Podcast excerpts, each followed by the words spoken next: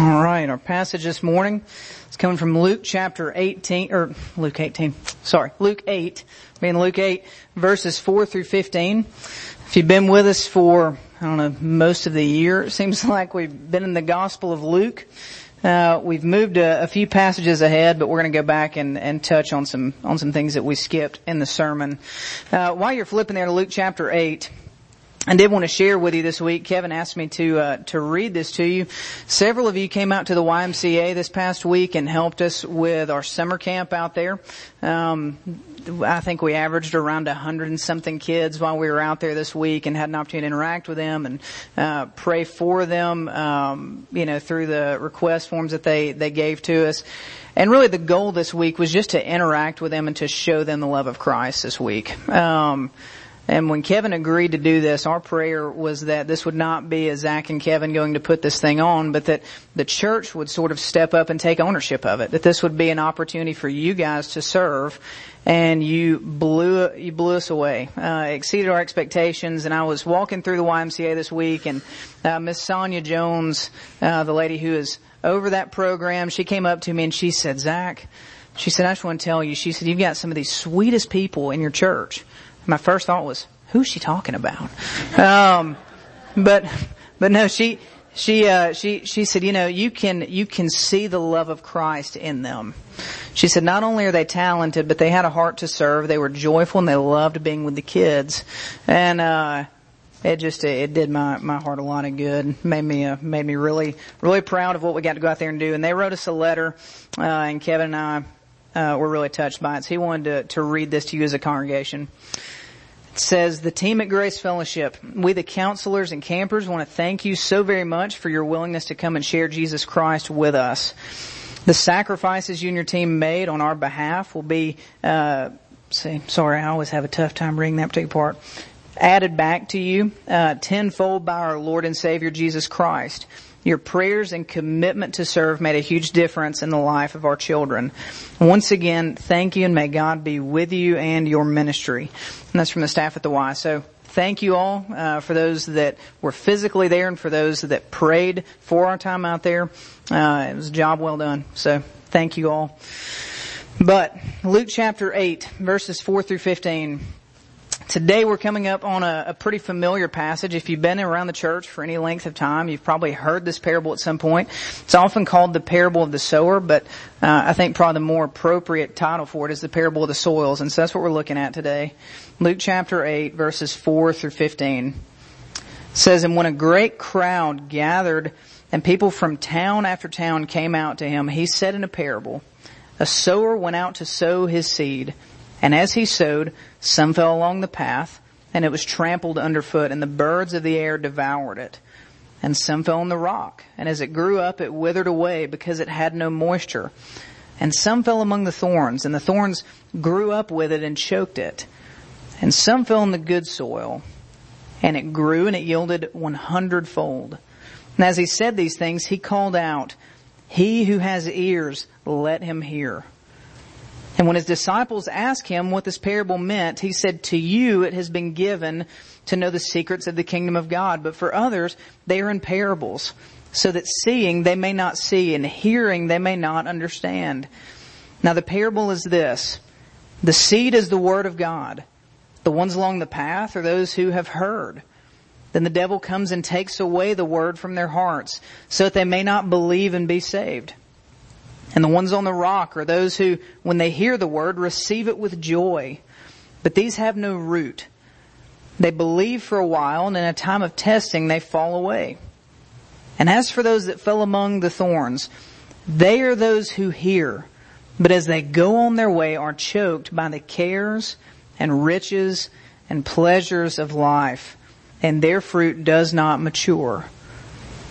As for those in the good soil, they are those who, hearing the word, hold it fast in an honest and good heart and bear fruit with patience. This is the word of the Lord. The grass withers and the flowers fade, but the word of our God stands. So let's pray and ask his help in understanding and applying it this morning. Lord Jesus, your words come to us and they should cut us. Lord, they should convict us. Lord, my prayer this morning is that by your Spirit, Lord, you wouldn't allow us to be navel gazers, Lord, but you would allow us to be self-aware. You'd help us to examine our hearts, to examine the fruit of our hearts. Lord, and that by this we wouldn't leave feeling condemned, but that we would leave spurred on to holiness. Lord, would you do this work by your Spirit? It's in your name we pray. Amen. So active versus passive listening. If you've taken any uh, any communication classes, you're probably familiar with those phrases, active and passive listening. Active listening, just to make the distinction, active listening is where someone says something to you and you hear it and you actually take it in, you try and understand it, and it produces a change in behavior, right? That, that's what active listening does. Passive listening, on the other hand, is when you listen and you may sort of hear what's being said, but you're not really taking it in. You're not really understanding it, and it causes no change in action. Right? So that's active and passive listening. If you haven't taken any communication classes, your wife or mother, you've called this selective hearing. Okay? It's a superpower that husbands and kids have. Right? Some of us, it takes a little bit longer to develop. Some of us, not so much. Right? Selective hearing is where things sort of go in one ear and out the other. Right? Kaylee, um, you know, we had this cool idea when we got married. We're going to have a, a joint calendar on, on our on our iPhone, so we'll know what's going on, and we won't overbook something or double book something. And um, when we actually look at the calendar, it works out pretty well, right? And so, typically, because I fail to put things in the calendar, we're relying on communication, which means I have to listen. And uh so she'll tell me, "Hey, Zach, we have so and so going on on Saturday. I'm going to, you know, do a photo shoot in Birmingham or whatever." Well, Saturday rolls around, her alarm goes off, she's getting out of bed, and I'm going, "What are you doing? I told you three times this week I have a photo shoot," you know? And it's like, I heard, but I really didn't listen, right? I, it didn't really register. Selective hearing. Uh, Jesus encountered a pretty similar reaction when he was talking to people, right? Um, throughout his ministry, he attracted great crowds of people that came to listen, but they didn't really hear. They sort of missed the point, right? There was no change in behavior. They heard, but they didn't really listen. And in verse ten, Jesus explains why he continues to teach in parables. And I don't know if you caught that, but in verse ten, he says, "To you," talking about his disciples, he said, "it has been given to know the secrets of the kingdom of God. But for others, they are in parables, so that seeing they may not see, and hearing they may not understand." Jesus knows this is a crowd of people who are sort of listening, but not really understanding. And as an act of judgment against their pride and unbelief, Jesus teaches in parables. But Jesus does say there will be those who, as he says, have ears to hear, that would take in his message, and it would have an effect on their hearts. It would produce true saving faith. And so this is our sort of statement for the day, right? The summary of the sermon is that in this parable, right, Jesus is explaining to us what true saving faith is. And this true saving faith receives the gospel, perseveres through trials, and bears fruit. True saving faith receives the gospel, perseveres through trials, and it bears fruit. All right, so we're going to look at four different types of soil that Jesus gives us: the hard heart, the superficial heart, the preoccupied heart, and the fruitful heart. So first, verses five and twelve, we're going to look at Jesus' parable and then his explanation of the parable. So verse five and verse twelve. It said, "A sower went out to sow his seed, and as he sowed, some fell along the path, and it was trampled underfoot, and the birds of the air devoured it."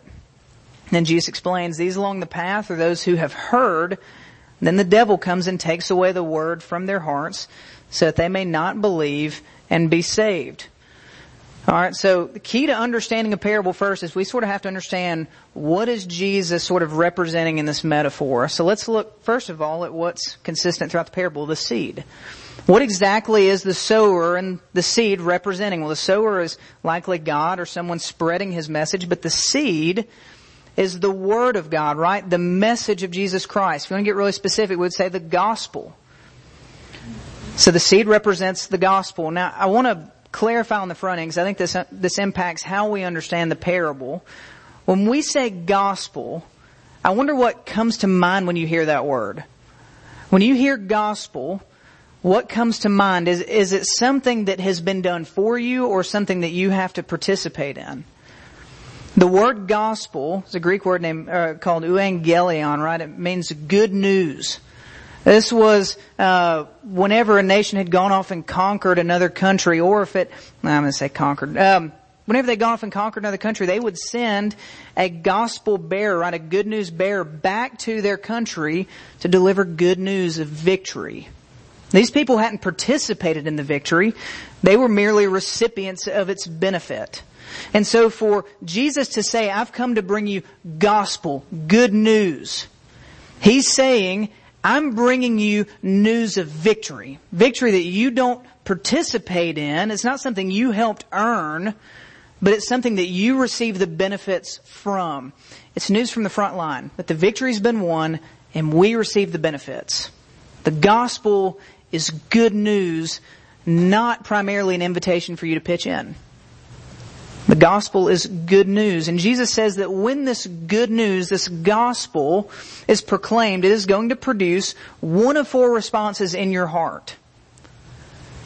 And we need to hear that because you and I, every single person in this room, we fall into one of four camps when we hear the gospel. Every time. We're going to have one of these four responses. And so as you're listening today, as we're hearing the gospel, I, I want you to ask yourself, is this me? And then we're going to sort of talk about how to deal with what we find at the end. So, the first soil that we're introduced to is that that fell on the path, right? The seed that fell on the path. Now, we really don't have paths in Clanton, right? Unless you want to call our sidewalks paths, right? But um, I think probably the... The, the easier thing to envision is a dirt road here, right? Uh, soil that's been packed down so tightly that nothing grows on it, right? You don't see turf growing on dirt roads because it's too hard. The roots can't take. And so, get this, because the soil was so hard, the seeds couldn't take root, and because the seeds couldn't take root, Jesus says that birds came and devoured the seed. They came and consumed the seed. So if we're asking, what does this say about the human heart? Jesus is talking about the kind of heart that is hard, one that's indifferent, that's calloused, that's desensitized to his message. That's the hard heart. Now, I want to say the hard heart is not the same thing as a doubting heart. Jesus here is not describing someone who is wrestling with doubt here. Right, I, I think that if we're honest in the Christian life, we're going to go through seasons where our faith is weak. We're going to go through seasons where doubts arise because we're in a faith that doesn't tell us to check our brains at the door. There are going to come times where we wrestle with some doubt. And what's interesting is that every time, at least I could think of, that Jesus encountered someone in the, in the Gospels who was struggling with doubt, his response wasn't anger, it was gracious and tender and patient. Right? You have the story in Mark nine where Jesus is confronted by a man whose son is dying. He's possessed by a demon and doesn't know what to do. It's making him convulse violently. And he comes to Jesus and says, if you're able, make him clean. And Jesus says, all things are able to those who believe. And the man says, I believe, but will you help my unbelief? And Jesus doesn't turn around and smack him around a bit and say, what are you thinking? Of course I can. Get it together. Jesus turns around and he heals the son. But I think one of the most interesting passages where Jesus deals with this is in Luke seven. It's one of the passages we skipped over, but it's the last chapter back. John the Baptist, all right, a cousin of Jesus, one that was sent to prepare the way. And John, as he, as he's in the wilderness baptizing people for the Messiah, he sends two men to Jesus to ask Jesus, are you really the one? Are you really the Messiah? Or should we be looking for someone else? John is having a moment of weak faith, a moment of doubt. And Jesus' response to him, he says, go back and tell John this. The blind receive their sight, the lame walk, the lepers are cleansed, the deaf hear, the dead are raised up, the poor have good news preached to them. In other words, go back and tell John, everything the Old Testament said the Messiah would do, you see me do it. He doesn't rebuke John. He doesn't think, man, this is a really defective prophet we have on our hands here. In fact, in the same passage, Jesus goes on to call John the greatest prophet ever born. Jesus is always tender with those who doubt. Doesn't mean that we stay in a season of doubt, but seasons of doubt are healthy. They're expected. And the reason why is that if you have genuine faith, seasons of doubt actually will make a true follower lean in more. Doubts don't make you fall away, they make you lean in more. That's normal, it's expected. So this isn't what Jesus is talking about with the hard heart. If not, what is he talking about? He's talking about someone who's indifferent or hostile to the gospel. They're hard of heart. The gospel can't take root. And then Jesus introduces another character into this parable, right? He says that Satan comes along and devours the gospel seed. Now maybe at first glance, right, we ought to see two things. Number one, anytime the gospel message is proclaimed, there is spiritual warfare that accompanies it. The enemy is hostile to the work of God and the advancement of his kingdom. But we don't need to read this passage in a way that lets us think that Satan is somehow frustrating the work of God, or that God's will would have been accomplished, but then Satan got in the way again. That's not what Jesus is saying. We need to be reminded that the only reason that the birds or Satan could come and devour the gospel message is because the heart was already hard. Right? If it had been good soil, the seeds would have taken. They would have had a fighting chance. But these seeds landed on a hard heart, and it was a prime opportunity for our adversary. But we do not need to give Satan more power than he actually has. Satan is not the reason that any single person will ever go to hell. The only thing that can send us to hell is our own hardness of heart and unbelief. We need to be far more worried about that than we do Satan. He is very much on a leash. But Jesus moves on to other two other types of soil that I think are less obvious but equally as condemning as the hard heart. Verses six and thirteen. I'll read those. It says, and some fell on the rock, and as it grew up, it withered away because it had no moisture. And these on the rock are those who, when they hear the word, receive it with joy. But these have no root. They believe for a while, and in a time of testing, they fall away.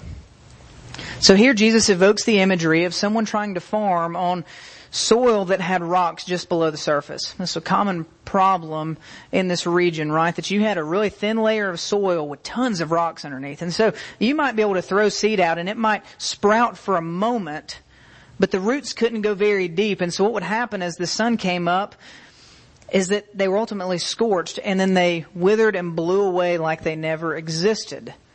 Jesus says there is a type of heart that is symbolized by this. And this is what we'll call the superficial heart. You could put the shallow heart if you want to. This heart looks outwardly impressive, at least for a time, right? That's what superficial means, right? Looks good on the outside, but there's no real substance or life inside. It's deceiving. Um, I, so in high school, Uh, around like age seventeen, I went through a run of about three trucks trying to find the one that would finally make me cool and, you know, fit in and all that good stuff. And so the second installment in this series of trying to gain other people's approval, uh, was a white G M C Sierra, fifteen hundred. And it was four wheel drive. Like those of you that know me now and didn't know me in high school, believe it or not, there was a time where I wanted a truck with loud pipes, mud tires, lift kit, subwoofer, all that. All right. Um, and, So I find this truck. I couldn't believe it, man. I mean, leather package, Bose sound system, all this, four-wheel drive. And they wanted like eleven thousand dollars for it. It had like seventy thousand miles. Like, this is too good to be true. And as with most things, things that are too good to be true, or at least appear that way, they are, right? So I go and buy it.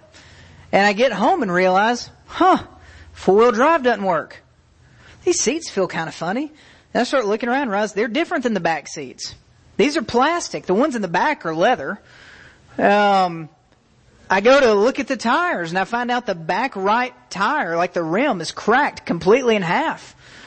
So that would have been a good time, right? Um, you start looking on the body of the truck and there were places that were patched with an off-white paint.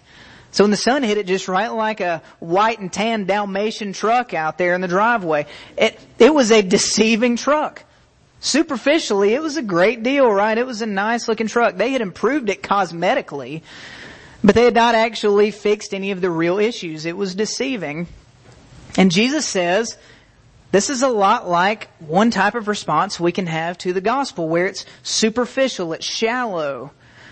Jesus says this heart is especially deceiving because it responds positively to the gospel initially. He says they receive it with great joy. But ultimately, however, this person gets tested by temptation or trial, and they fall away is the word that Jesus uses there. That word for fall away is where we get our word apostasy, right? To leave, depart the faith. Jesus here is giving us an explanation of the people that we have seen that tragically embrace the gospel with a great zeal, a great excitement. And then they just inexplicably fall away and leave the people around them dumbfounded. If you're looking on the internet this week, Joshua Harris, guy who wrote a lot of Christian books, right? Divorced his wife this week and walked away from the Christian faith after pastoring a Reformed church for a long time, right? And he's just walked away from the faith. John makes it clear in First John that there are those who will go out from us, they will depart, they will apostatize, not because they lost their faith, but because they never had it to begin with. Now, how does this happen exactly? I mean, you know, there, there is some signs of life. What is it talking about? What is that faith? Why is it defective like this?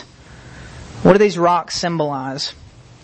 I think it symbolizes this, that there is a type of faith, a type of response to the gospel that is either just based purely on emotion or is an intellectual assent to truth, but those people never actually treasure and know Christ.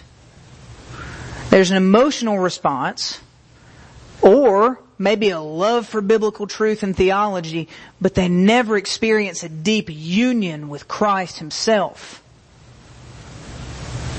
And when our faith is purely emotional or purely intellectual, that kind of faith will not make it when we are tempted or put through the ringer. That kind of faith will not make it under duress. And that faith, that response will wither and will disappear.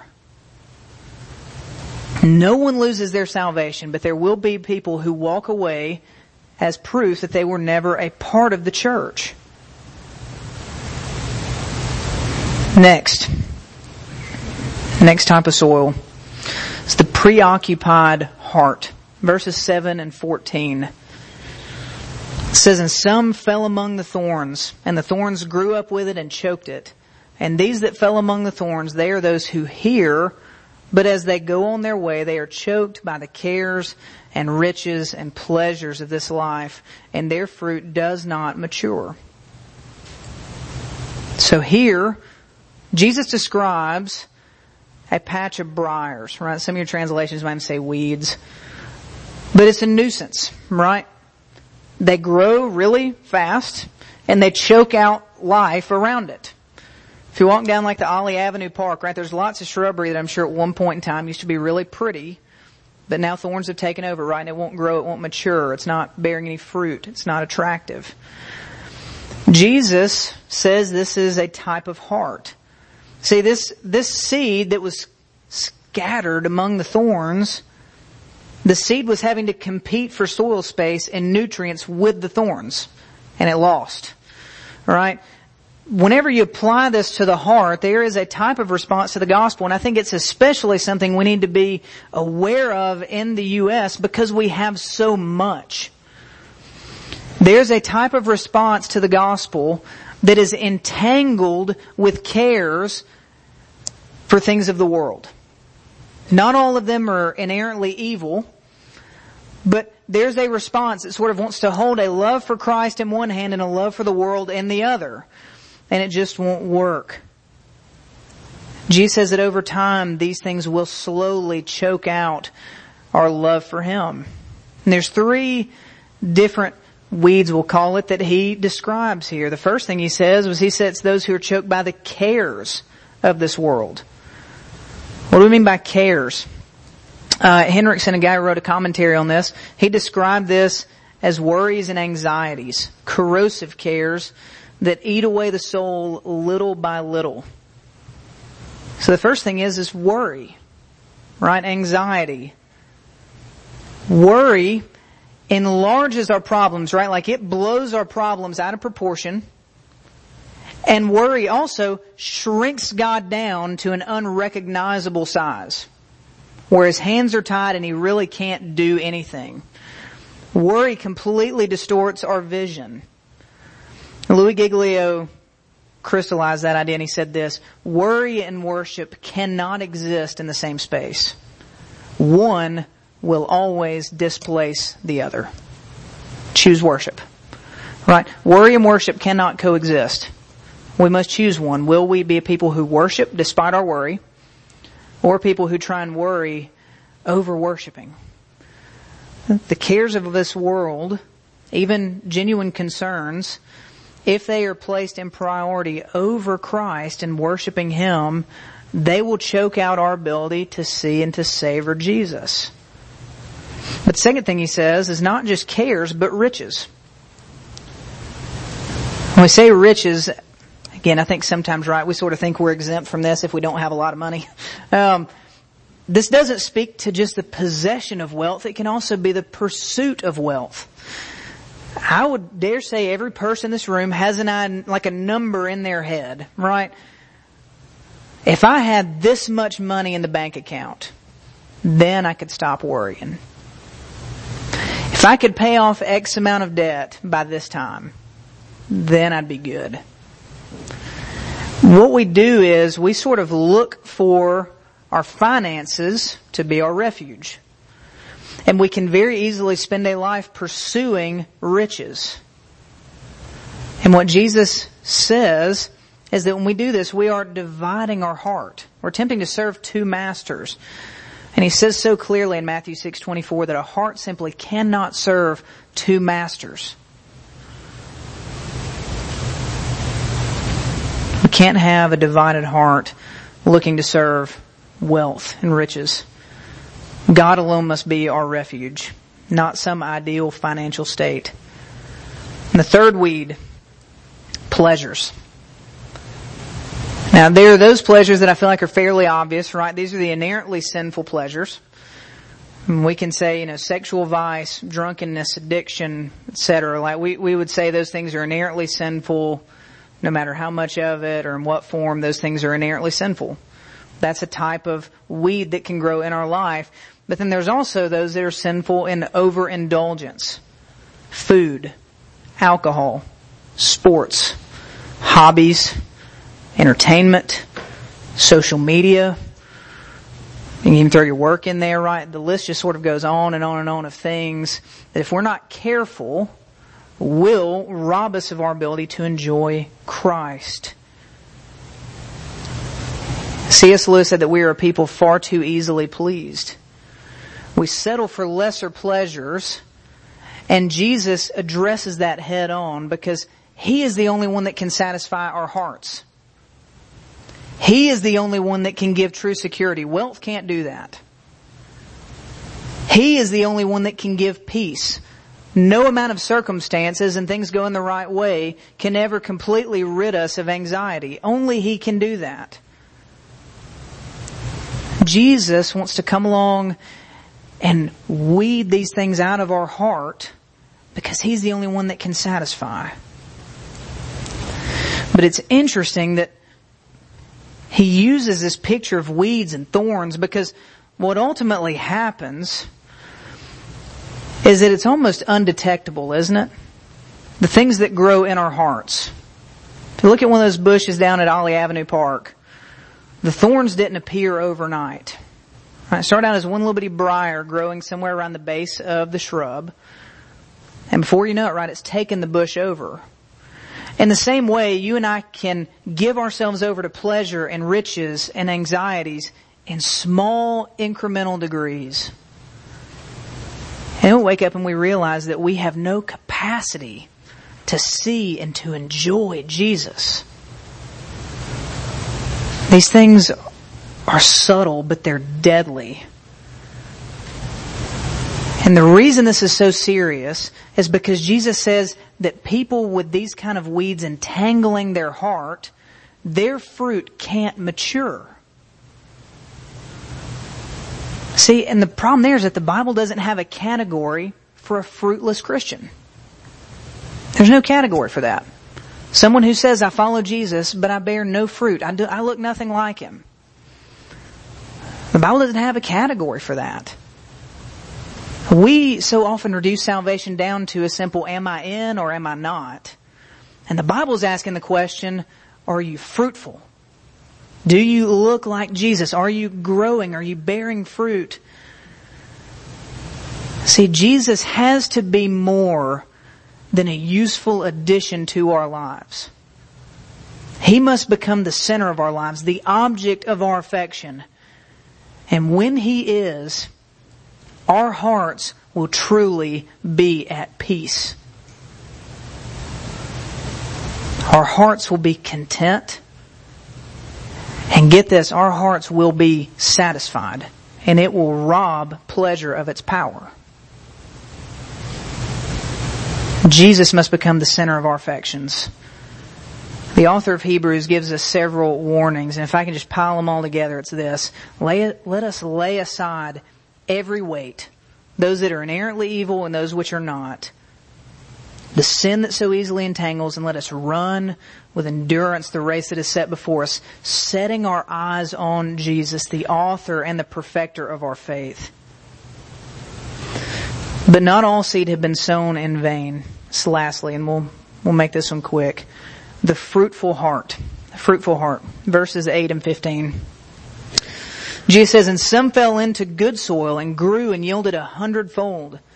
As for these in the good soil, they are those who, hearing the word, hold it fast in an honest and good heart and bear fruit with patience. So finally we get to the last type of soil, and this is the good soil. Jesus says that it's those who hear the good news, hold it fast, and ultimately will bear fruit. And Jesus gives three characteristics, right? He goes into detail a little bit. He says, first, unlike the hard heart, the good soil, right, the good heart, the fruitful heart will actually receive the gospel, not just listen to it passively, but actively hear it.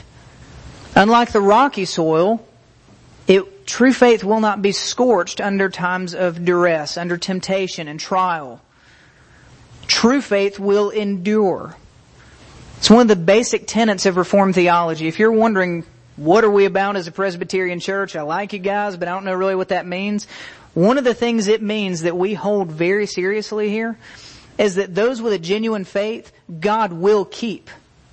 No one walks away. No one falls away. Jesus holds us and will not let us go. True faith persevere, perseveres. It endures. And that's by God's grace, not by human effort. Third, unlike the soil with the weeds or the thorns, the good soil will allow the seed to grow unimpeded, and it will mature and bear fruit. A person with genuine faith will, by the power of the Spirit, not ultimately succumb to entangling sins. It will not become their way of life. They will not get comfortable with it. They will not make peace with it. They will not stop fighting their sin. And as a result, this person will bear fruit, marked by obedience, displaying the fruit of the Spirit, and they will look more and more like Jesus.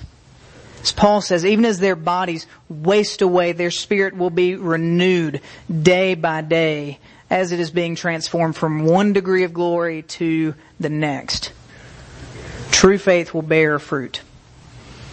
And this right here, this is the goal of true Christianity, that weak, defective sinners like me and you would be redeemed by God's grace, and ultimately we would be conformed to His image. Not just that we would get our fire insurance and move on and proceed to look just like the rest of the world, but that we would bear fruit, that we'd be conformed to the image of His Son. So in conclusion, let's ask this question. What if you're hearing those different soils and you say, man, my life shows signs of that soil and it's not number four, right? Like maybe, maybe for you there is signs of life and you think, man, I think I'm good soil, but I don't know, I kind of like that, that weedy soil there too, or I kind of like that rocky soil at times as well. What if we see other types of soil present in our hearts? Number one, I'd say this. If you don't hear the parables of Jesus, specifically this parable, and feel a twinge of conviction at the bare minimum, then you ought to be worried and you ought to talk to somebody. This was canonized for the church, right? God's word was given to God's people, and so it has to be beneficial to more than just lost people, although it is, right? It has to be beneficial for us too. It has to serve for our sanctification. And so as a general rule of thumb, I would say this. If you feel conviction from this parable, it is proof that the Holy Spirit is at work in your heart, tilling up the soil of your heart, weeding out the things that would rob you of your affection and your capacity to enjoy and love Jesus. Conviction is a sign of life. People dead in sin don't feel conviction. It's proof that His Spirit's at work within us. And if you feel that conviction, you will know, how do I get conformed to the image of Jesus? Take advantage of the means of grace. Be a student of His Word. Dedicate yourself to prayer and belong to the church. And if you'll be faithful to do those things, I think you'll be amazed at what God's Spirit produces in you over time. The means of grace are our means of growth. And then lastly, if you know that you've never received the good news of the gospel, if you've never truly come to know and love Jesus, you don't see any fruit, then come to Jesus this morning. As the hymn says, He stands ready to save you, full of pity, joined with power. As Jesus said to the crowd, he who has ears, let him hear. Let's pray.